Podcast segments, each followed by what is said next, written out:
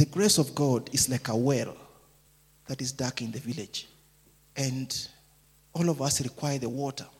But there are some of us who go in the morning with a spoon to draw the water. Remember, it's saying those who received abundance of grace, the law of liberty.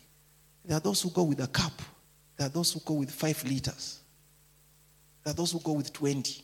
Then there are those smart ones who go with a water bowser, the tanga, to draw from the mercies and the grace of God.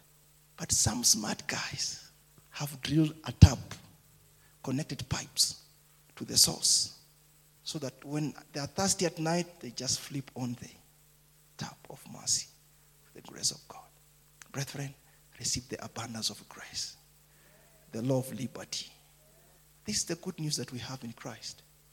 There is no another good news that He has paid our price, that we can wake up in the morning and look into the law of liberty and not die.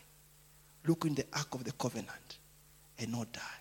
Because Christ has fulfilled all the laws. Hallelujah.